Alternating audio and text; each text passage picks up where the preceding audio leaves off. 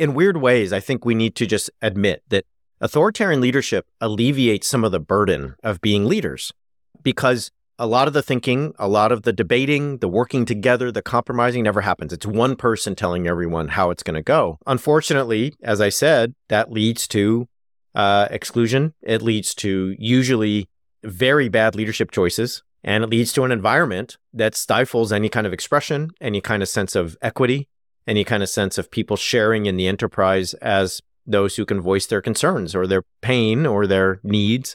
Authoritarians don't allow for that. That makes it problematic in any setting.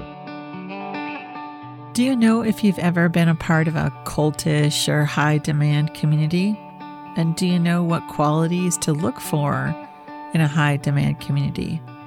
And suppose you ever left a cultish or high-demand community, I suspect if that's the case, you went through a period of feeling disoriented and disillusioned after experiencing what felt like a deep connection and community. Now, high-demand communities may bring images of cults with extreme behaviors, demands, and rituals to your mind. But when you examine the communities you love, some fall into the spectrum of cultish or high-demand communities. We often choose these communities to further our personal and professional development, like a faith community or a recovery community or a work or fitness community, or even a professional community aligned by a certain methodology or theory, like in psychotherapy. When you know the signs of a cultish or high-demand community, you get clear on how to discern if the group welcomes you as you are, or if your belonging depends on your following the group norms, or you risk being shunned. And one of the big tells of a high demand or cultish community shows up when you're exiled, if you choose to leave to go on your own journey of exploration, questioning, and change. I'm Rebecca Ching, and you're listening to The Unburdened Leader, the show that goes deep with humans who navigate life's challenges and lead in their own ways. Our goal is to learn how they address the burdens they carry, how they learn from them, and become better and more impactful leaders of themselves and others. When you see the signs of a high demand or cultish community, you really can't unsee it.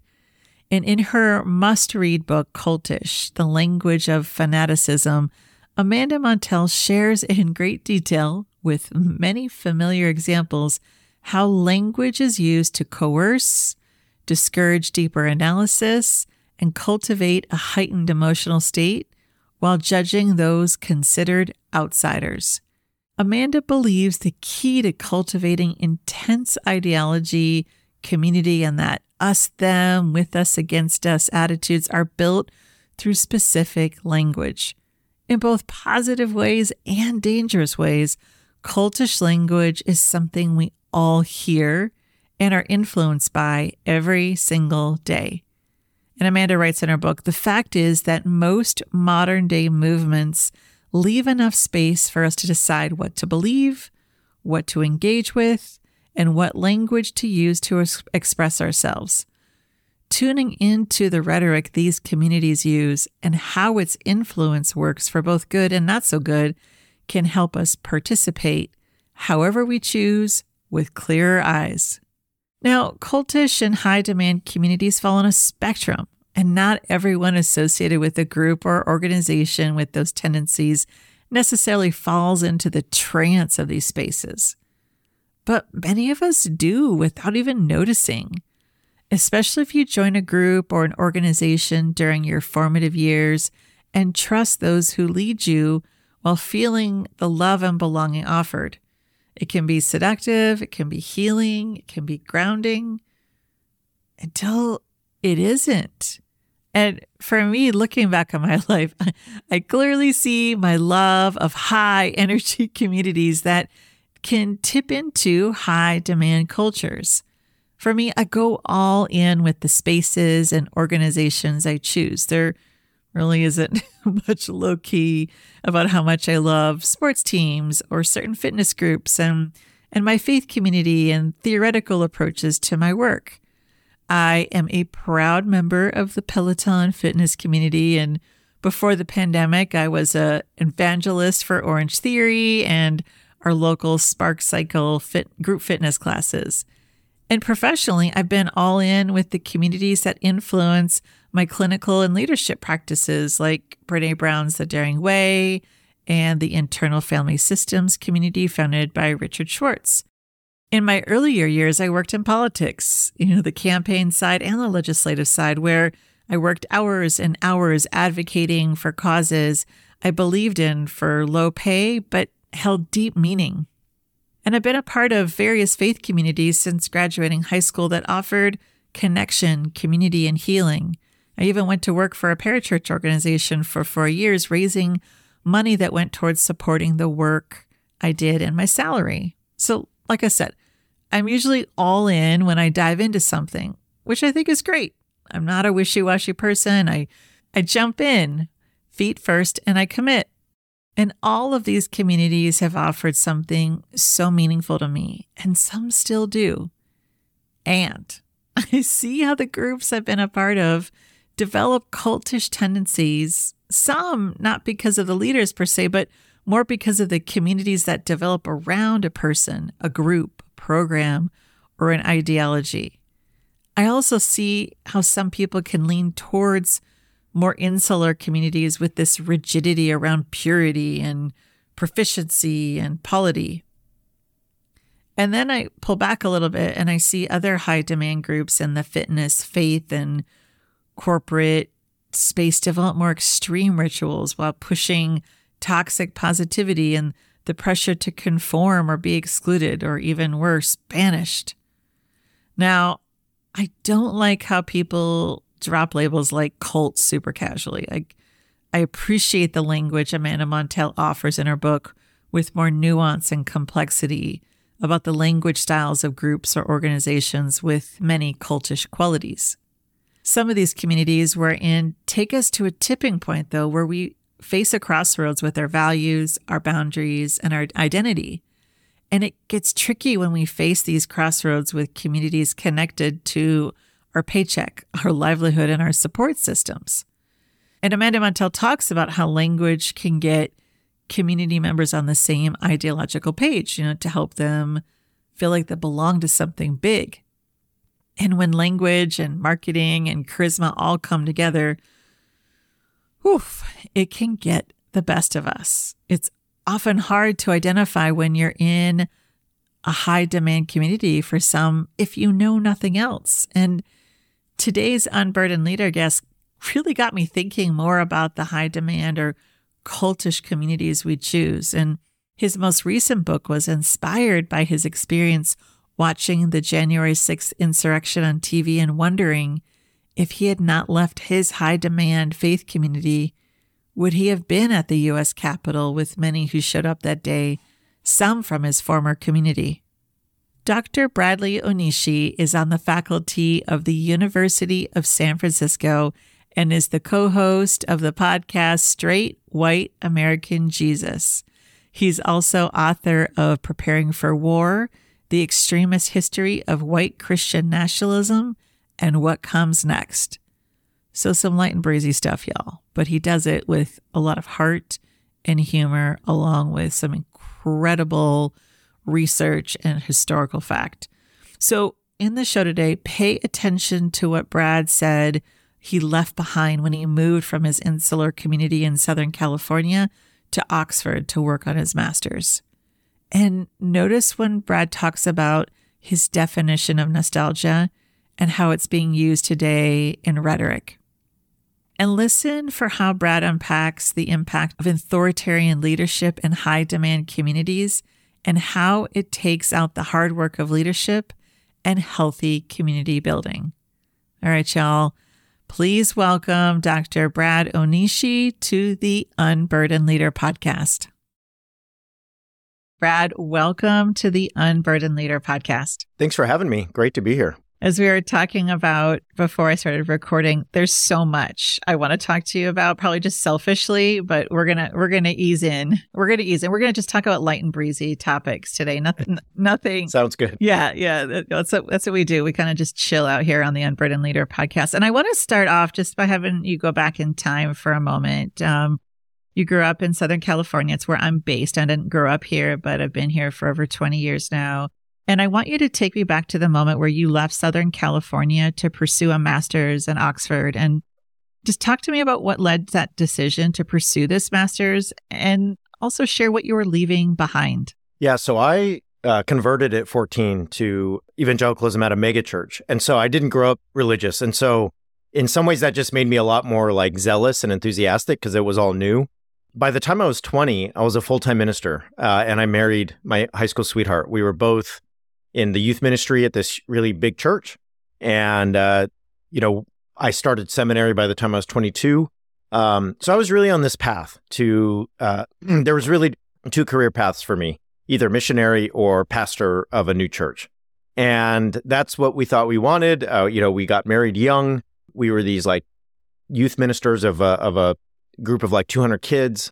However, once I got to the later stages of college and started seminary, I just started reading so much that I began to question a lot of some of the main tenets of what I'd been taught about evangelical theology and politics and the closed worldview I'd been living in. And so I just had to be very honest with myself and say, I don't think I want to be a missionary right now because I don't know exactly where I'm at. I don't think I want to be a minister because I'm doubting a lot of things and I need time to kind of figure this out. So I thought, the best thing would be to be a professor, and I could teach at a Christian college. I could teach at, Azusa Pacific where I went, or Westmont, or any of the others in Southern California, Biola. And so I told my wife, like, hey, I want to get a master's degree. And she said, well, I want to keep playing basketball. She was a collegiate athlete. So we said, let's move to England. You can play semi-professional basketball and I will get a master's degree. So somehow I finagled and fooled and cajoled Oxford University into letting me in. But my goal in going there was to be a theologian. And when I got there, for the first time in my adult life, I was free to think and reflect and construct my world without any policing by like older pastors who were wondering what kind of crazy thoughts I was having, or without, and this might just fill into being a leader. I was 24 years old. I had been a leader of hundreds of people since I was 18. And it was the first time in my adult life I didn't have the responsibility of leading hundreds of other young people. And I needed that. And so when I got there, I just sort of started to read and think.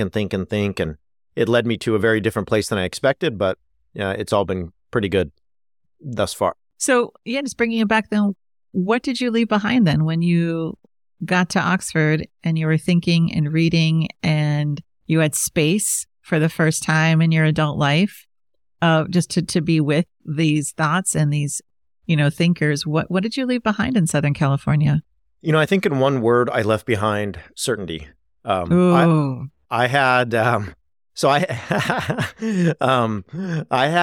social certainty. Like I lived in my hometown. I was a minister at a big church. Like there was a career path ahead of me. There was a respect level. Like people, when I went to the grocery store, the kids and their parents would say hi to me. If I went to the coffee shop, I saw three people I knew. There was a sense of like who I was and what I would be. So that's one. I also left intellectual certainty because I was free to question things that seemed untouchable before.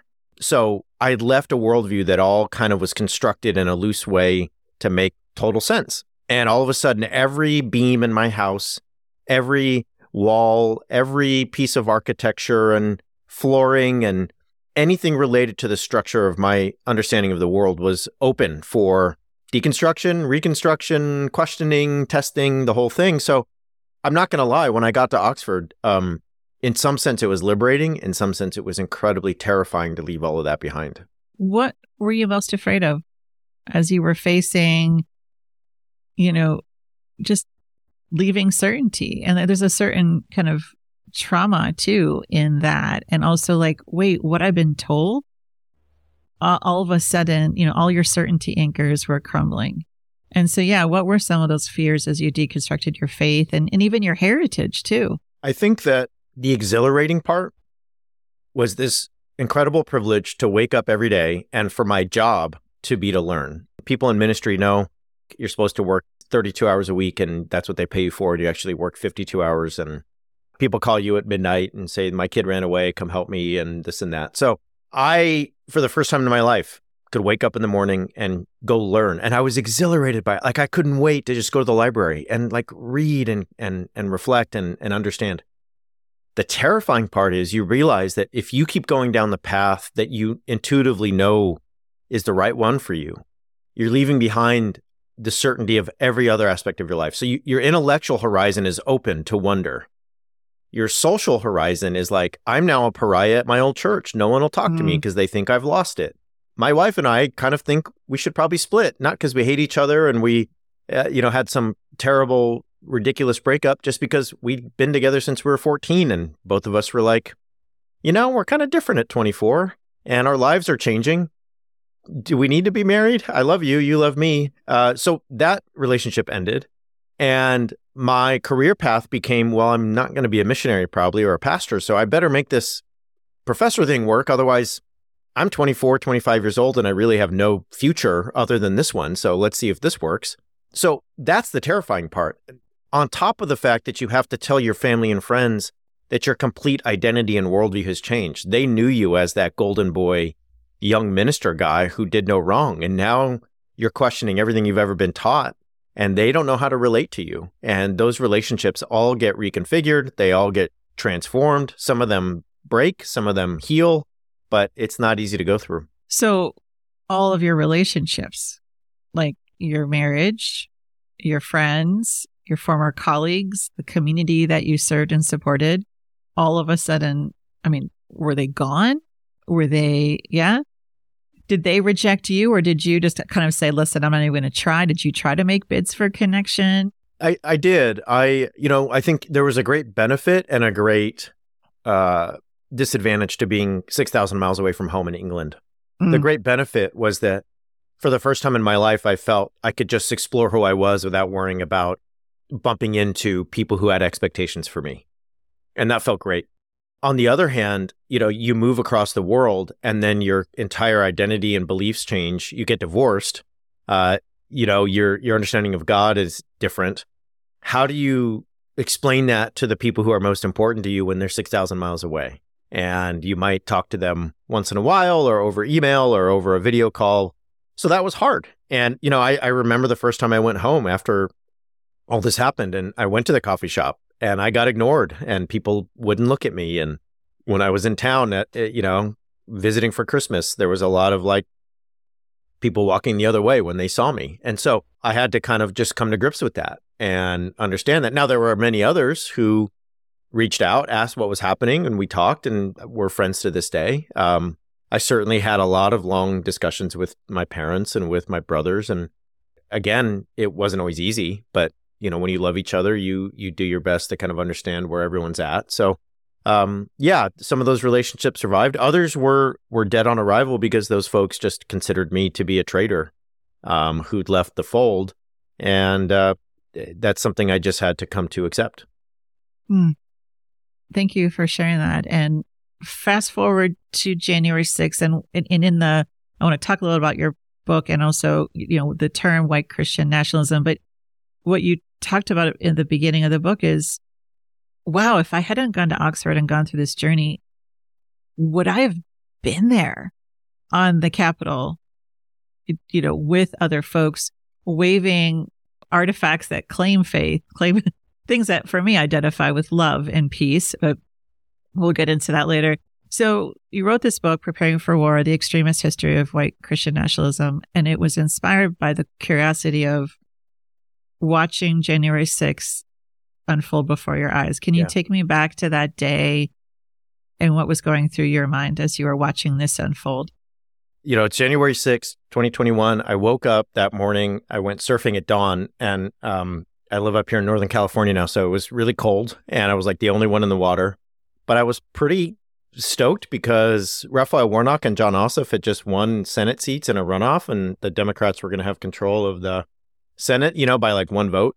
And I was just feeling like a little bit optimistic about just the state of things. And I get home and open the computer to start work, and it's just image after image, video after video of January 6th.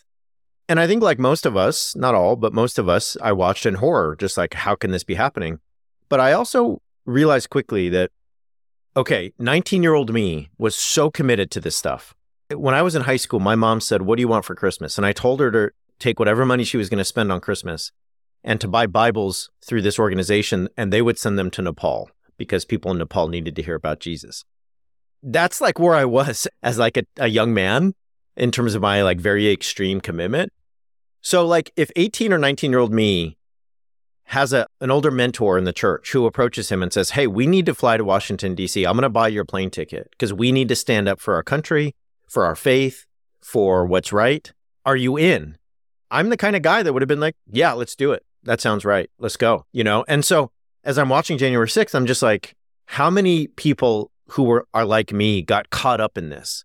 How many of them go to churches or converted, you know, in the last few years, and they're looking for community and meaning, and their churches, you know, filled them with rhetoric about a stolen election and about QAnon and about, you know, the need for battle, spiritual or otherwise. That scared me. And I learned later that there were people from my hometown and churches that I'd been part of that were at January 6th. So it confirmed what I had feared. And so I think that added a whole layer for me just thinking about that day. I really think it's important to define terms. I think we often throw around all these terms lately, and I think that can be overwhelming for folks. I'd love for you to walk me through how you define, and you specifically talk about white Christian nationalism. So how do you define that? And then I'd love for you to share how that understanding has impacted your worldview. Yeah, so let's start with Christian nationalism.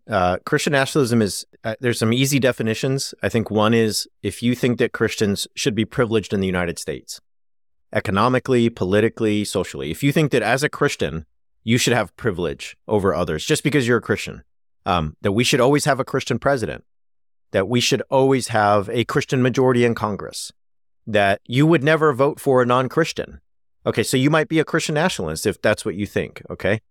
If you think that the country was built by Christians, full stop. I don't want to hear debates about the fact that, you know, Thomas Jefferson doesn't believe in miracles or James Madison thinks that, you know, religion should not enter the public sphere in any or almost all cases. I just want to tell you, it's a Christian nation. It should stay a Christian nation. And that means that Christians are the ones who built the country and they know what's right for the country. That's Christian nationalism, because what you're doing is you're ignoring the fact that you have many neighbors, right, who live in your community, who live in your country, who are not Christians, not theists. They may be Hindu. They may believe in many gods. They may be Buddhist and believe in no God. They may be secular, atheist, freethinker, whatever may be. So Christian nationalism is a desire to privilege Christians in the United States. Now, the reason that the white part is important is because there are Christian nationalists who are not white. There are Black Christian nationalists. There are others. But when you ask those folks, okay, so you think this is a Christian country. How so? A lot of them will tell you, well, it's a Christian country that's never really been Christian. We had enslaved people for centuries. We had Jim Crow. We had Chinese exclusion. But you know what I'm hoping for is a Christian country that finally lives up to its billing, that one day we will be a more perfect union. So they tell you this story about like hope and moving forward, right? Coming out of Egypt into the promised land. That's the kind of tenor. When you ask white folks, and this is all in sociological data, this is not just me saying, hey, I talked to three white people in my family or something. This is all like, you know, there's been a lot of studies on this. Not everyone, but on the whole, if you are a white Christian nationalist, you're going to tell a story of nostalgia. The country used to be great. The country used to be wonderful. It was a city on a hill, Matthew 5. But things got bad. And then you say, well, when did things get bad? And like 70% of white Christian nationalists will tell you, they got bad in the 1960s because the 1950s were awesome. That was the Renaissance of America. But in the 60s, everything went bad. And you start saying, okay, so you're telling me that in the 60s when we had the Civil Rights Movement, the Civil Rights Act, immigration reform, when we had a Voting Rights Act that prevented the poll tax and other things, when we had mass women's liberation movements, queer liberation movements, I could go on and on. You're telling me that's when things went wrong? And the white Christian nationalist is like, yes, that is when things went wrong. So they're starting to tell you what kind of American society they think is great and what kind of American society they think is not great. And you're getting an image of what they want America to look like now. And so the white Christian nationalist tells a very different story and has a very different vision of America than their counterparts who are black or people of color in another way. And that's why, for me, the white and white Christian nationalism is really important for us to talk about, because they're telling a very distinct story that tends to be one that looks back at the 50s as the way they want life to be now, which most of us don't agree with. And yet there's this almost this intoxicating kind of this overcoming that everyone, there's a comfort in nostalgia. Nostalgia can be, it feels good, but it's quite dangerous, right? And these topics, you know, and sometimes even to folks who, you know, the good old days in high school, I'm like, those were not the good, don't peak in high school, people. Do not peak in high school. But I digress. But there's this nostalgia and this kind of infectious feeling because things are changing. When the shifts in power, the discomfort that brings up that many folks never had to feel because of the privilege that you talked about. And what's interesting when these rumbles are happening, and I have these conversations with folks that I care about too in my community, and I ask them more, they're like, "But I'm a good person." I'm like, I didn't even say you weren't a good person. I want to know more. Tell me more. I don't understand if you think this is bad, but this is the outcome of this. But I'm not a bad person. And so there's almost this tenderness, you know, around identity. Like, you know, I'm not a bad person, and it really was better back in the 50s. Mm-hmm. I don't know. Can you talk a little bit more about that? I have some thoughts on nostalgia. Nostalgia and history are not the same. So I think your high school example is a really great one, right? Like, I don't know about everyone listening. I think back at high school and I'm like, there were some really fun things about being 18. My back didn't hurt when I woke up. That was great. My knee didn't pop for no reason. I was 15 pounds lighter. My friends and I went surfing all the time. We didn't have to worry about taxes or 401ks or we didn't have parents who were aging. A lot of us, you know, not all of us, but, you know, there was a sense of, oh, wow, that was great. And so what I can do then is I can generate a nostalgic view of high school and say, that was the good old days. That was the golden days. Life will never be the same. I wish we could get back to that. And then I remember, oh yeah, high school was this time of like great uncertainty, and my sense of self was in formation, and there was high school, which was a whole bastion of like, you know, sharp objects and things that were not easy. And there was a lot of hormones and like not understanding my body and my life and my parents and blah, blah, blah, blah, blah. And if we're honest, it was the good old days and it was like the bad old days. It was both. But nostalgia doesn't give you that. What nostalgia does is it gives you a myth of the past. It invents a past. Nostalgia is an invention of what was, so you can motivate what can be. You're like, hey, it used to be like this. Let's make it like that again. The problem with that equation is that it was never like that. That when you tell me the 1950s were so great, I'm like, okay, so were they great for the black folks living under or Jim Crow? Okay, how about like the Japanese folks in my family that were put in camp in the 40s during World War II? All right, how about women who were in marriages and they couldn't get divorced because no-fault divorce laws were like kind of hampering the fact that that was going to be difficult unless they had some reasons that allowed for it. What about interracial marriages in dozens of states where if you were of different races, it was illegal to get married? Was this great for everybody or just certain people? I'll give you another example. I have friends who will tell me that the pandemic was actually kind of a nice breather for them, right? They're like, you know, during the pandemic, I got to work from home. I don't have kids. I didn't have to commute. I didn't have to go do a lot of social functions that I don't like to do because I'm introverted. Like I have a friend or two that's like, pandemic, loved it. Got to be at home all the time. No kids. Didn't spend a lot of money because I wasn't out doing stuff. Didn't have to sit in traffic. After work, I had more time. I would like read and go to the gym, or I would go on a hike. And what I would tell that person is, hey, I totally get it. Pandemic seemed kind of like a nice breather for you. But you're totally with me, right? Like 1 million people died. And like a lot of kids couldn't go to school for 2 years and it was really tough for them. And we could go on and on about how this was just really hard. And my friend will be like, for sure. I'm not saying I want to go back to the pandemic. Just because it was good for me doesn't mean it was good for everybody. So I'm not going to turn the pandemic into the golden age of my life or anyone else's, even though it was actually kind of breezy for me and really excruciating for many others. When people tell me the 1950s was better, what I hear is it was easier for you because you didn't have to reflect on things. You didn't suffer marginalization like many others did. So when you want to go back to that, I feel like you're just ignoring the pain and the exclusion that so many felt in favor of just you wanting to feel comfortable. And you can see why a lot of us just don't see your comfort as more important than inclusion and equality. Period. Circling back to the term white Christian nationalism and why, how has this impacted your personal understanding of this worldview and your own worldview? Like, what's shifted for you? You know, when I left my church, it was 2005. When I got to Oxford, it was 2005. I stayed there a couple of years.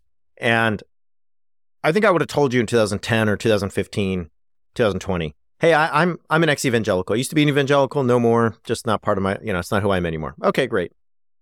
I think what I've had to come to grips with is that I'm an ex-Christian nationalist, and I'm mixed race, but my dad's Japanese American, but I'll say that I'm an ex-white Christian nationalist because my church was not an overtly political one. It wasn't one of these where there were, political candidates coming to preach or anything, but we were imbued with this ideology that God and country were together. We were the real Americans. The country would be better if everyone returned to church, and the government allowed schools to mandate prayer and schools to mandate Bible reading. And we need a Christian president. Could you ever vote for a godless heathen like Bernie Sanders or a Jewish person or a Hindu person? No way, much less Barack Obama. He's a Muslim, blah, blah, blah, right? It's a lot harder to say I used to be a Christian, right? There's a lot of folks who these days are like, yeah, ex-evangelical. Now I'm atheist, Catholic. Now I'm something else, mainline. No problem. All right, cool. When you say ex-Christian nationalist, you're like, wow, that didn't feel good. Okay. And you know what it does? And I think this is actually really important for everyone is it makes you realize that Christian nationalism is not just extremist, right? Like it's easy to think, oh, Christian nationalists, you mean dudes who are in militias, or people storming the Capitol, or people who want to outlaw being gay, right? And it's actually so much more imbued in our everyday than we think. That if you are sitting in church and someone says, you know, we'd be a lot better off if we put prayer back in schools and every kid in this place, in this country, had to read the Bible every day. Well, that's Christian nationalism. Like, you're forcing the Hindu kid, the atheist kid, the Buddhist kid to read a religious text. That's Christian nationalism. There's a lot of like really nice 50-year-old ladies at churches and like 36-year-old dads of two at churches who are good people trying their best, but they're holding those Christian nationalist views. And here's the part that really worries me. Increasingly, when they go to church, when they listen to their podcasts, when they go to their YouTube channels, when they read their books, the leaders in their lives are telling them Christian nationalist ideas, right? Like passing laws where the Ten Commandments have to be hung in schools and this and that are the only way to get the country back. So they're being told by influencers in their life that they need to actually increase their belief in this intimacy between Christianity and the federal government or any government. And that's what worries me. So the ownership to me is an ownership of the mainstream. This is not just a few churches that are having Mike Flynn come talk or are encouraging people to form militias. This is a lot of everyday people sitting in pews who are willing to support this kind of stuff and increasingly hearing rhetoric that I think is more hardcore. Is this why in your book you talk about how January 6th you believe, and you even acknowledge like you're not meaning to be hyperbolic, but is kind of pregame? Yeah. So I think with January 6th, there's a bunch to talk about there. And I think it's not something we really want to talk about. I think a lot of us are tired of it. A lot of us are just like, okay, it happened. I don't need any more. There were hearings. There was a whole thing. But here's the reason I'll just keep talking about it until as long as anyone will allow me. More people believe the big lie that the election was stolen now than before January 6th. There's a higher popularity of Donald Trump now than when he ran in 2016. There's also many communities in the country that look at January 6th as a first battle in a new civil war. there are people who wear Ashley Babbitt badges and have flags of her waving. There are political rallies where the American flag that is raised to say the Pledge of Allegiance is a flag that was at January 6th. So it turns into kind of like a relic, right? It turns into a sacred object. There are people who think that was the beginning. It may not have been successful, but neither was the Alamo. And we're going to remember it, and it's going to propel us forward. And so who was at January 6th? Was it all extremists? Was it all militias? No. It was real estate agents from Dallas suburbs. It was a school board member from my hometown, a 43-year-old mom of two who decided to get on a plane and go. Those folks are still sitting in the same pews, listening to the same leaders, the same podcasts, reading the same books. And I just don't think that we fully adjudicated that January 6th politically in our country is not a pariah. It's not the thing we never think of as positive. It's not that moment of national reckoning. It's one that really highlights the polarization that still remains. And I think it portends a lot of what we're going to see in the future in terms of that continuing. Thank you for that. I feel similarly in why I keep talking about it. I'm curious too, just pulling back a little bit too, how this kind of authoritarianism, how we see this play out in the workplaces and in organizations, in expected ways that maybe we're not identifying. Authoritarianism is seductive. Let's just be honest. It means that one person makes decisions and others can not have the burden of working together to come to a consensus or a majority. So in weird ways, I think we need to just admit that authoritarian leadership alleviates some of the burden of being leaders because a lot of the thinking, a lot of the debating, the working together, the compromising never happens. It's one person telling everyone how it's going to go. However, the trade-off is that it's incredibly hurtful. One person has the power to make decisions in an organization or in a government without consulting the majority, without taking a vote, without having to balance the needs and desires of all stakeholders. And so authoritarianism can creep in to organizations when, and this is, I think, what we see also in our government and in our country, when there's fear of change and there's fear of threat, right? Everyone talks about being the kind of leader who wants to listen and dialogue and have a process of hearing everyone's voice and coming to a really good strategy for how to move forward. When there's threat, when there's concern, when there's anxiety, power gets consolidated and one person speaks the loudest and they shout down most of the others. And because of the threat, a lot of people are willing to go along with it and say, okay, yeah, let's just follow the leader here and go. Unfortunately, as I said, that leads to exclusion. It leads to usually very bad leadership choices, whether in the short or long term.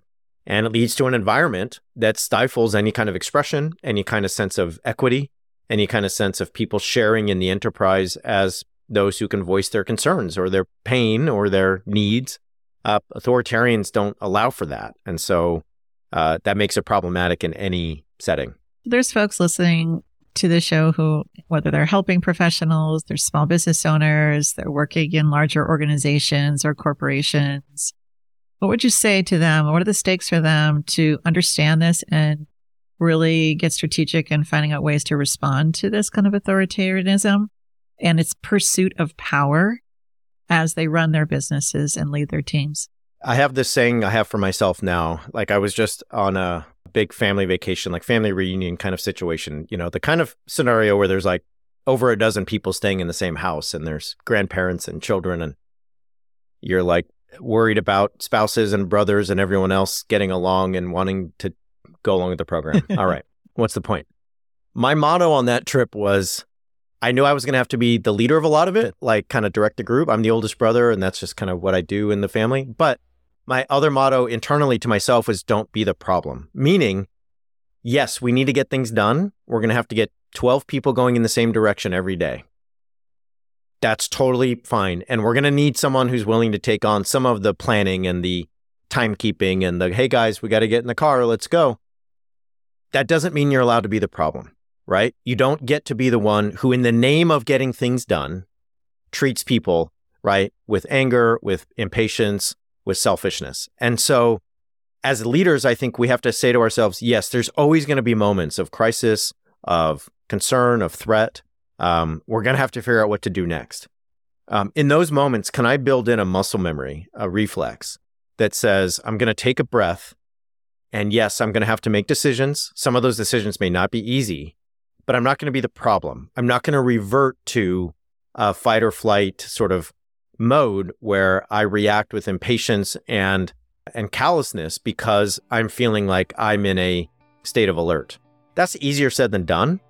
But if we can do that more times than not, that I think prevents us from slipping into that kind of authoritarian mode as leaders, and I think creates a better environment for anyone involved.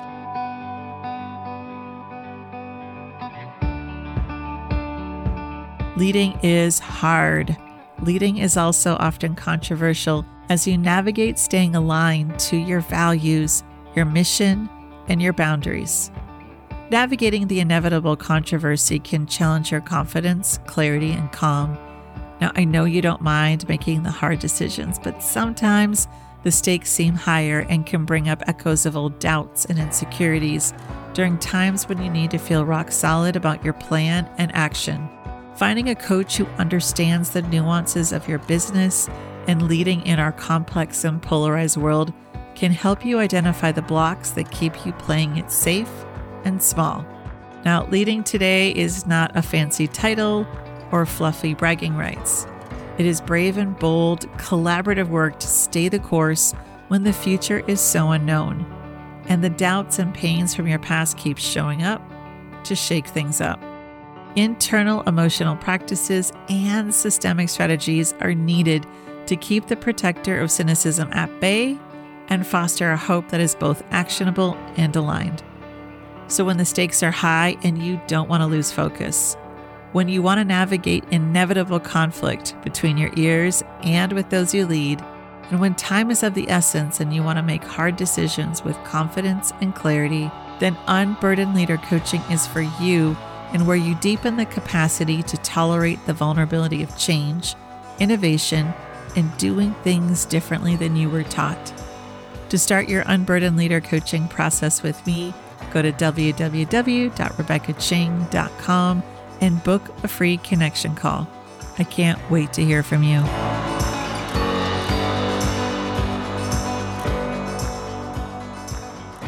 So, in reading your book, and I binged a bit of your podcast too. There's this one topic that you touch on that I've in my clinical work, especially, been a bit of a specialist in around purity culture over the years and seen how the intersection, it intersects with so many other pieces. But the way that you talk about it, I was like reading your book and cussing out loud. And my husband's like, what's happening? I'm like, this is just huge. He's like, what? And also children. And I'm like, I'm sorry, you know?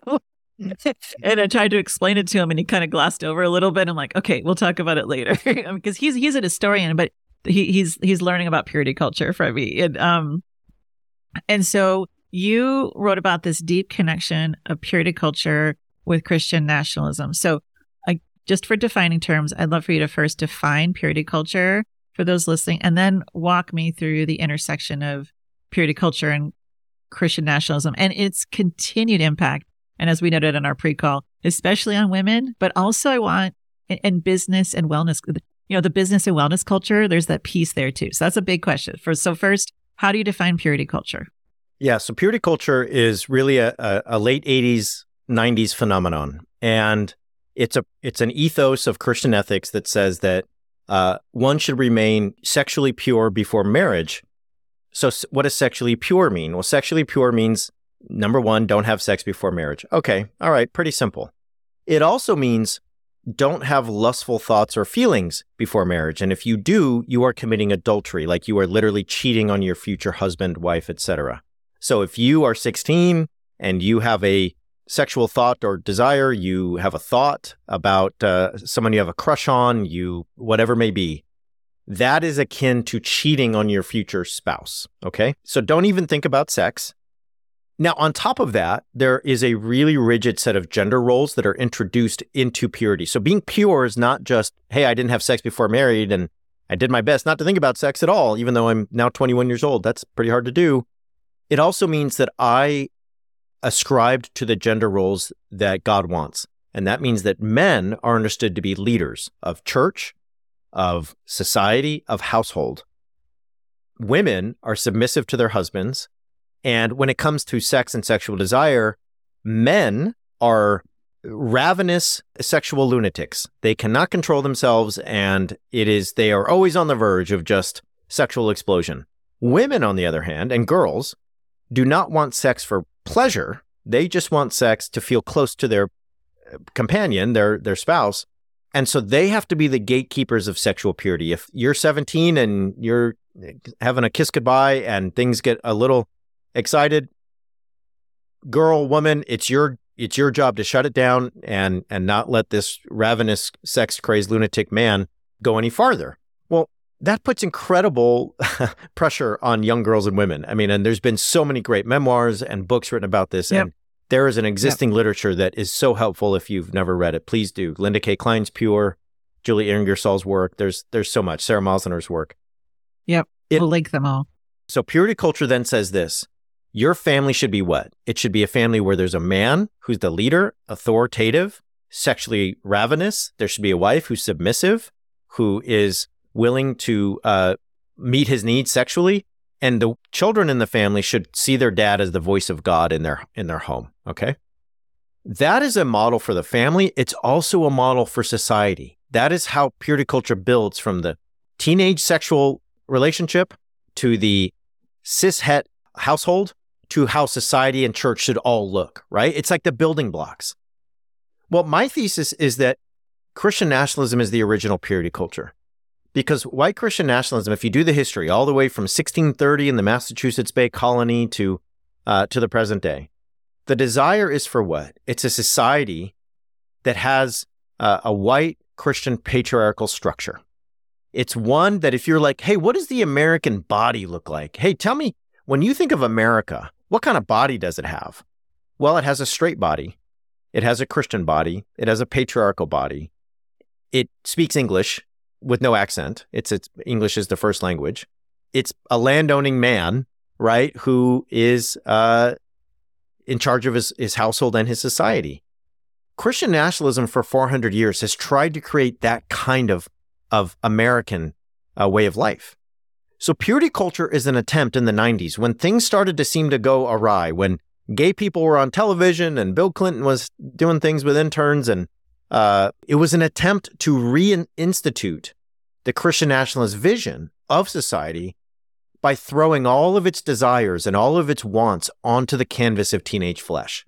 If we can just regulate teenage bodies, maybe we'll eventually get the American body we so badly want, and that seems to be slipping from our fingers.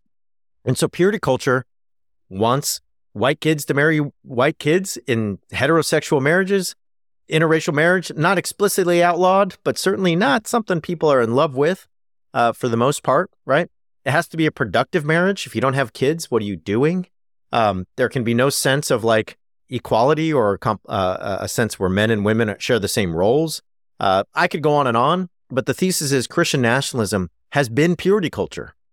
And when we got to the 90s, there was just launching all of Christian nationalism's like desires onto this canvas of young people trying to regulate their bodies so we could regulate America. And that's hard. Yeah, your connection of that was just like a big F-bomb came out of my mouth when I read that, because I just saw, I saw it. I mean, I've been reading a lot of these other scholars that you've talked about over the years, but when you connected that to particularly white Christian nationalism, and it just was like, here it is. Because you think about trying to police and regulate bodies, particularly those with uteruses and those who identify as female, then you see how that plays out. I'd love for you to just even riff on how you see that play out in the business of wellness culture, which I know it predominantly a lot of women and fit this identity. Yeah, where do you see this going to play out there too? And there's a big intersection of that with Christian nationalism, with a lot of the conspiracy stuff out there too. Yeah, I think, and I don't want to caricaturize, and I don't want to, this is not my, my everyday is really studying and thinking about white Christian nationalism, the religious right, all that stuff. But I've done work with scholars, especially Susanna Crockford, who are scholars of wellness culture. I talked to various folks on my show and have dug into research. And one of the things that I've seen in terms of overlap is wellness culture often wants to have an ideal type of body and an ideal type of soul. And, you know, there's a sense in which if we just do it right, the way we eat, the way we stretch, the way we practice, the way we take care of our bodies, then we'll have the ideal body. That's where it overlaps with everything I just said, that if you think that there's a way you can kind of shed the impurities of yourself for a pure self, then you might be kind of playing the same game as the Christian nationalist, just in a tone that is more akin, more likely to be engaged in organic food and yoga and other stuff, right?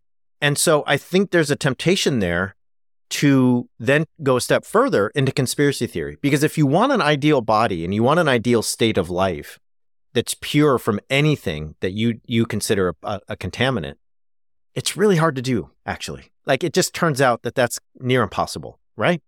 And that anytime we pursue an ideal body, we kind of have this sense of that anything that's not ideal about me is wrong. Okay?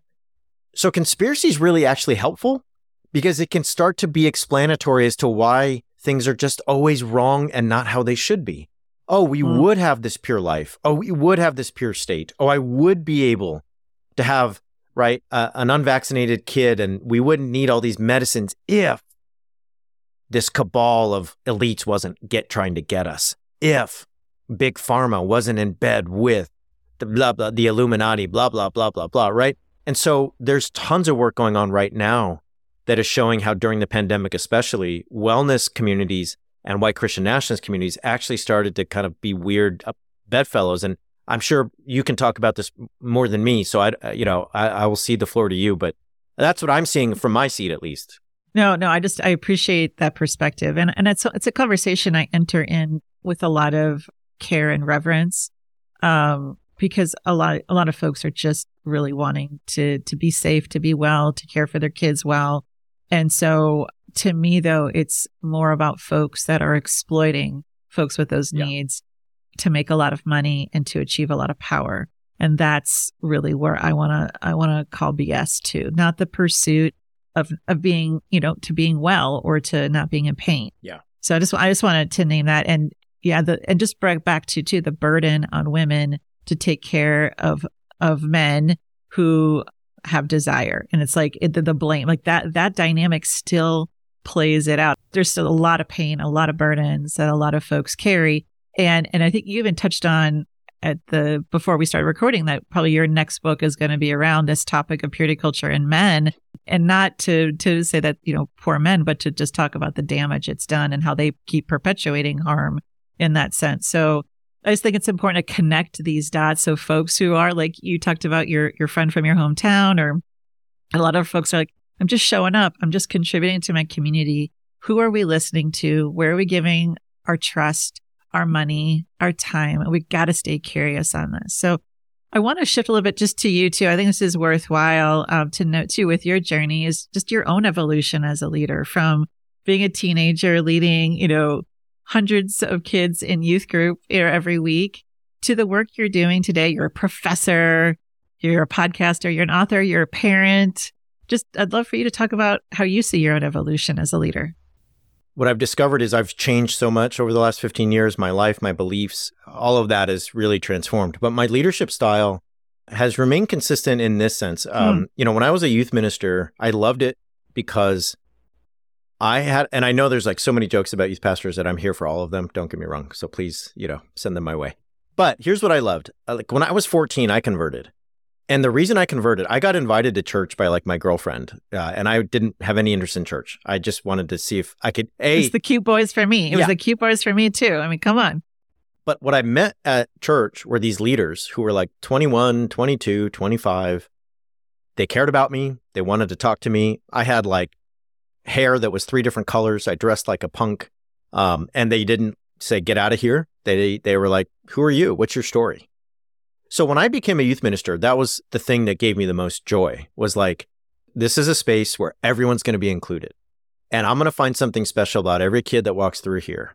And when they come in, they're going to be like, I'm safe here. And I get to enjoy being me in a place where all like adults recognize who I am. And so, you know, some kids, that's easy, right? They're really socially adept and they come in and they're happy and they're super stoked to be at summer camp. There's other kids, right, that are not used to fitting in. They're just at school, it's hard. And you find that thing about them. You take them out to lunch, you listen to them talk about who they are, and then they feel included. And that was so, I think, to me, addictive, because I just felt so good to like provide people a place to live and exist that where they could be themselves.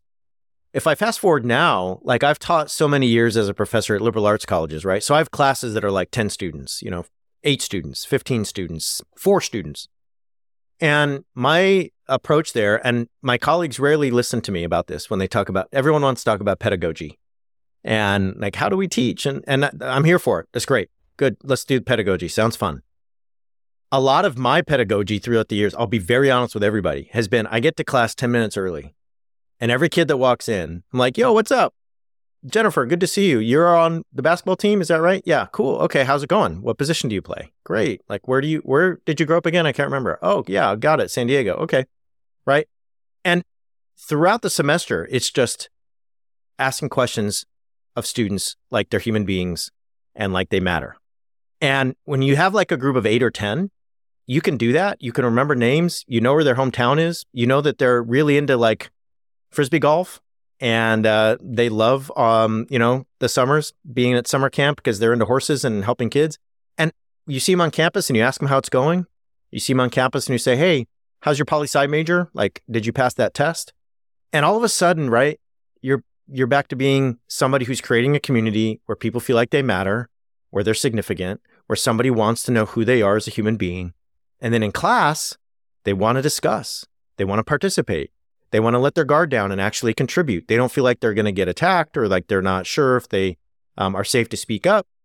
And you have this dynamic discussion and people really want to get into the material. And it changes the feeling of the room. And so as a leader, whether that is like a youth pastor, whether that is a professor, whether that's now somebody who does a podcast and you know, has a community that's digital and online, you know, to me, the number one thing has always been treat everyone like they matter and everyone like their story has significance. And if you're willing to do that in a way that they trust, then you're halfway there to having them as somebody who wants to be part of what you're up to. It's not easy, but I don't know. I don't know any other way to do it. And I know that there's probably people out there that are like, that's inefficient. And so I'm just curious. I want to push you a little bit on this, but, you know, I mean, having worked in the youth workspace too, I mean, we know intellectually asking the questions, getting them to open up, you know, those things work. But I think there's also the sense of the person doing the asking. What is your intent? What is your heart? What's your motivation? I'm curious for you that you've kind of had this evolution and over the last, couple decades. How do you view success and what does success look like for you today? And how is this different from what you were taught? It's just so easy to get it. I live in California. I live in the Bay Area at the moment. And there's so much like Silicon Valley and success is measured by influence and by money. And it's hard not to get sucked into that culture and to think that way. And I think that's a lifelong temptation that we manage success in terms of our, how many people follow us, how much money we have. And that has not gone away for me as I've gotten older. I mean, I'm a professor and a former pastor, like, you know, wealth was never on the table. So it's easy to get like, oh, what would that be like? And when I come back to myself, I have an understanding of success that really just comes back to what is meaningful. Why? And this is going to sound really strange, and I apologize if people don't get it, but I come back to this question: why are we alive? Right? And that sounds like, I don't know, maybe Philosophy 101 freshman class, or I don't know. It sounds like a sermon title or something. But, you know, you can think about all the aspirations for wealth or status or followers or influence. And then you come back to a place where you're able to bring your kids to a Mother's Day lunch with their grandmothers, or you're able to have a moment where your 2-year-old is wearing her traditional Japanese, cover and going to like a festival with your dad in Japantown. or you're able, right, to just enjoy a moment where you're like with someone you love, you're safe, you're connected, and you're enjoying a moment of what feels like a sense of intimacy and trust. That's success. And it's really easy to miss that. It's easy to write those things off as like small and not like success should be this great journey towards excellence and achievement and standing on top of a mountain. And believe me, I'm very driven. Like I do too much. My wife is always saying like, please do less. And we don't need to do 19 projects. We could do 16 maybe, or 12, or maybe one like a normal person. So none of this is a means of like not wanting to work hard, to achieve, to set goals. It's more like success is living a life that has meaning. Why am I doing those things? And I want to come back to that every day. Like I want to come back to like every day, like why am I alive? And I think the pandemic taught us this. Life is so fragile. Life is so fragile. Being human is so embarrassing. It's so embarrassing to be a human being. It's the most effing embarrassing thing to ever be a human, you know? Because you show up to this world naked, crying, and you got no idea where you came from. That's so embarrassing. You didn't want to be here, but you are. And you may not want to leave, but you have to. And you're always in between. You'll never be safe from either end. You're always vulnerable. You're always open to a mortal wound. To be human is to be wounded. There's no curing that condition. It is incurable. Like the human condition is an incurable one. So the question... No. But if we go back to the 50s, maybe we could cure it. And that's the thing is like, this is why nostalgia is so seductive, because we want a cure to our condition, right? I want the Garden of Eden to be the thing I get to go back to. I want the 50s to be the place when I was safe. I want there to be two genders because if there is, it makes sense to me. And it's just so scary to be human and deal with that change. So it's easy to be like, yeah, nostalgia will fix that, right? Or I'll find a leader that will fix me. And going back to being a leader, if you ever promised to fix people, you went wrong, because there is no fixing human beings. There is simply a way that we can live in this embarrassing condition with meaning, significance, and value. And if that's what the human condition is. And to create, to sing, to break bread together, to open up a space where you can connect, to write, to play, those are ways that this curse and embarrassing condition can be overcome with wonder. But we overlook it half the time because we want to do other stuff and be successful and have 100,000 followers and whatever else. And so I'm just embarrassed every day to be human, but I'm pretty excited about it too. And I think that's the best we can do. Sitting with the polarities and the tensions and upping our capacity for discomfort, for sure. Well, I think that's a great note to, I want to say end, I think pause, because I have a feeling I'm going to want you back on this show. I'd love to wrap up with just some traditional fun, quick fire questions. And I'm curious, what are you reading right now? Always Too Much. Reading Middlesex, which is a popular book like about a decade, 6-7 years ago. It's a long novel. It's really good, about an intersex person. Reading Hitler's American Example, which is a book about how Hitler learned a lot from the United States and its racial division when putting together his stuff. And I am always reading the Maigret series by Simenon. It's like French detective novels. That is my vice. If you want to know where I give in a temptation at night, it is by reading French detective novels. So that's it. What song are you playing on repeat right now? Unfortunately, the Moana soundtrack, because that's what my daughter wants to listen to. No, I can recite it verbatim. Yeah. I thought you were going to say Rich Mullins for a moment. No. Just kidding. Sorry, I couldn't help it, even though I have a special place in my heart for Rich. What is the best TV show or movie you've seen recently? So, we have two shows we watch right now. One is Ted Lasso and one is Succession. So I think Succession is really... Gosh. I know. Talk about polarities. It's like one night of just utter human viciousness and another of uplifting, semi-corny, stuff. But so those are the two that we watch right now, and I like both of them. What is your favorite piece of 80s pop culture? That's a good question. So my brothers and I watched Back to the Future as a series maybe 100 times. So we watched Back to the Future when it came out. We kept watching it. So we've watched that movie, that set of movies so many times. We've also watched The Karate Kid, the original Karate Kid movies. Oh. The Mr. Miyagi, Daniel-san ones. Wax on, yes. So those have a big place in my heart for sure. Yeah, I'll leave it there. Those two really stick out. So what is your mantra right now? My mantra is, I have two. One is don't be the problem. And that, like when I'm in a leadership position, when I'm in my family, when I'm anywhere, am I the one who's acting in a way that's like selfish or impulsive or impatient or anything above? The other is acceptance. For me, having a little kid and having another one on the way means just accepting. Like, hey, we're going to go on this vacation. It should take 2 hours to get there. It took 8 hours. Well, that happens. Yep. We had to change diapers and eat and feed and calm down because somebody was crying, and that's okay. Yes, things didn't get done today like I wanted. I accept it. It's not that we didn't do our best. It's just that's how life is right now. And so I'm going to accept where we're at, not as a way of compromise or giving in, but as a way of saying, I don't always get what I want. Things are not always going to go how I planned.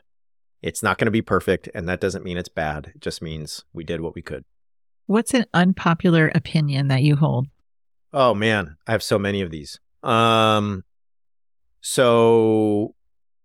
we should be totally done with James Bond. Like, James Bond should end at 25. And I lived in the UK for so many years. I have so many UK friends who I've told this to.